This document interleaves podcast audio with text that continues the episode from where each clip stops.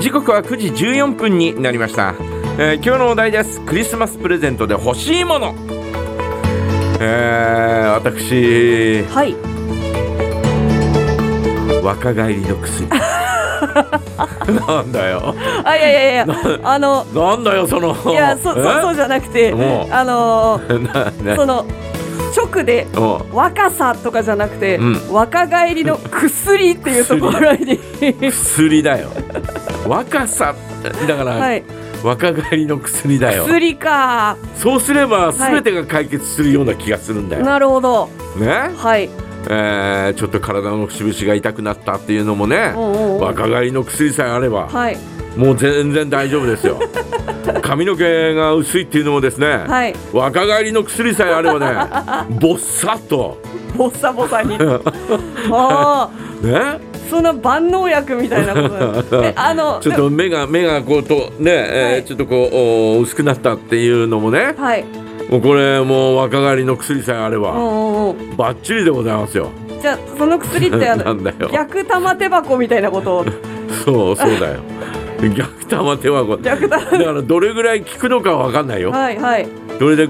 どれぐらいの期間うんうん、でそれが切れた途端にはいみたいないやだからみたいないいんです か効果切れちゃうやつでだから、はい、だからそこだよそこが問題だよでちょっとこうこうなんかこう少しずつこう削って舐めるとかねはいもうちょっとだけでいいんだよちょっとだけみたいなはいでそれがだんだんだんだんこう効果が薄れてくるわけだよで少しずつこう増えていく あの中毒ってやつじゃない ですか少しずつ増えていくこんなに見えるようになったんだみたいな髪の毛質を上げだぜびっちりみたいな そういう映画ありそうですよね。梶山さん、なんかそのなんか、ちょっと舐めたら、ちょっと若返ってみた いな。で、こうだんだん使用量が増えてしまって。若返りの、若返りの薬が、薬がないんだよみたいな。最後誰かに倒されちゃうやつじゃないですか。なんか 若返りを、若返りの薬を、薬を手にするためなら、俺は何だってやるぞみたいな。犯罪に手を止めみた いな。で、なんか最後ちょっと刑事さんに捕まって。あなたには年の功があるじゃないですかとか言われちゃうやつじゃないですか。そうだよ。はい、もうなんかもう、ね、崖っぷちで言われる。、そうそうそうそう。ね、飛び降りることなんてないとかって言われて、はいそんなことがですね、うん、えー、まああの非現実的ですが、はい、えー、そんなことを思ってみたりね、うんうん、えー、する年頃なんですよ。はい、ね60を超えると、うんうん、なんかそんなことをちょっとこう、えー、この23日思ったりとかね、 えー、そんなことをね、はい、若返りの薬よみたいなね。薬でいいっていうところがまた若さを永遠にもらうっていうのは申し訳ないような気がする申し訳ないです申し訳ないような気がするんだよ、ね、はい、もうお前な何言ってんの60年も生きてきて、うんうん、今更なんだよみたいな、うん、感じがするするんだけど、はい、あのほんのその聞いてる期間だけっていうのだったら、はい、えー、ちょっとだけ許されるかなというね。あの誰に対して罪の意識を感じてるんですかいいじゃないですか若くなったら若くなったで薬飲んで、えー、髪の毛がバーッとこうね、はい、えー、なるんだけど切れるとパサッとこうね一気に「えー、みたい な「そんな」みたいなやっぱり映画じゃないですか でもそこにこうなんかねえー、もうなんかこうすがるみたいなね、はい、えー、そんな、えー、ものがあってもいいのかなというそれこそ昨日紹介した福田監督の映画みたいな 福田監督の映画になるかな、ね、若返りの薬で若返りの薬で、はい、一瞬若返ってみたい な還暦のおじさんが 20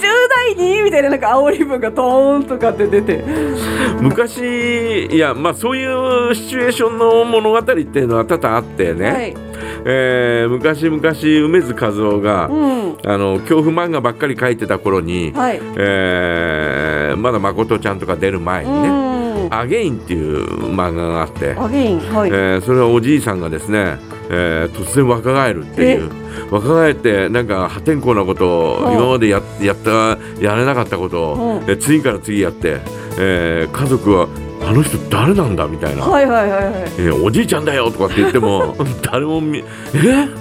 ー、なんであんな若いのにみたいな確かに誰も分かんなくて、はい、で、 えー、破天荒なことばっかりやるというギャグ漫画があったん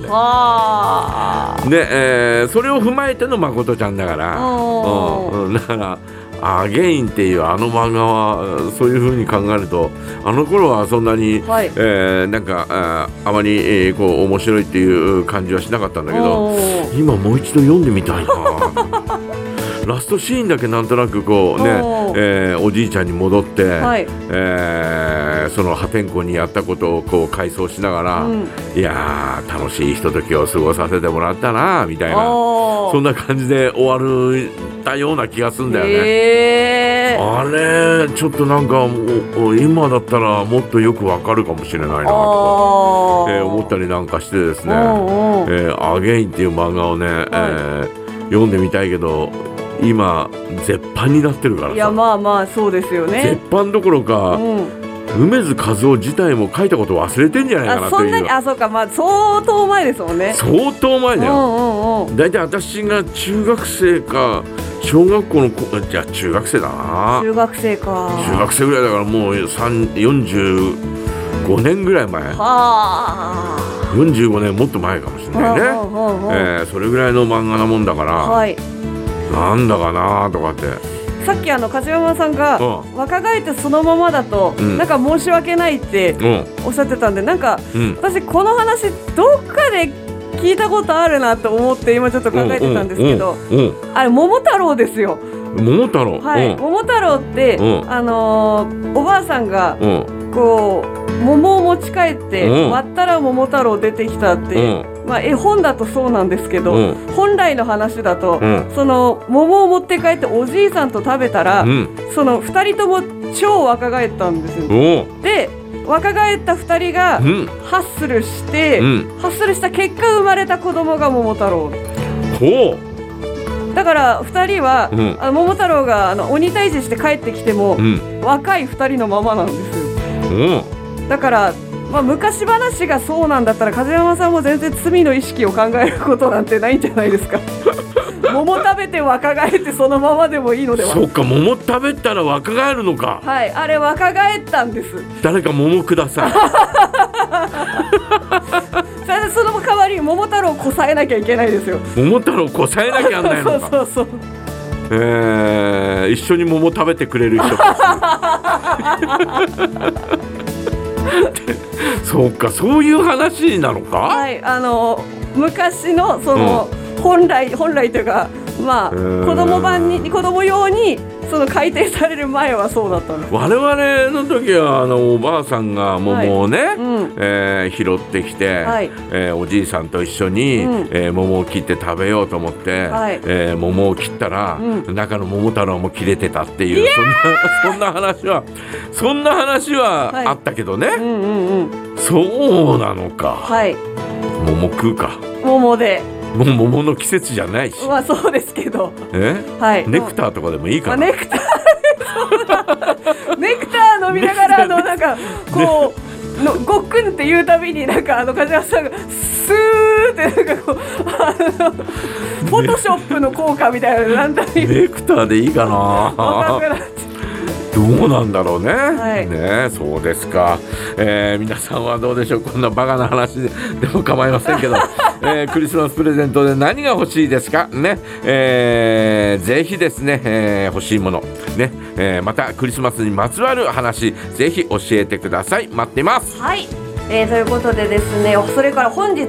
11時台はじゃらら名物コーナーお願い梶山大明神のコーナーございますあなたには叶えたい願いがありますか叫びの神梶山大明神にあなたの願いを叫んでもらえませんか叶うか叶わないかはあなたの心次第です投稿の締め切りはこの後10時50分となります採用された方には大明神から神聖なるお札が届きますそれから梶山さんと私の対決企画じゃダジャレではダダダダダダダダジャレ対決をしていきます参加の仕方はえジャガのジャララのサイトをご覧ください負けた DJ の罰ゲームは動画でアップいたしますお題とコーナーへのメッセージは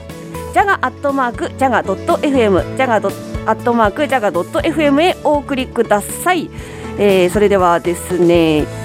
参りましょうリサギフトギフト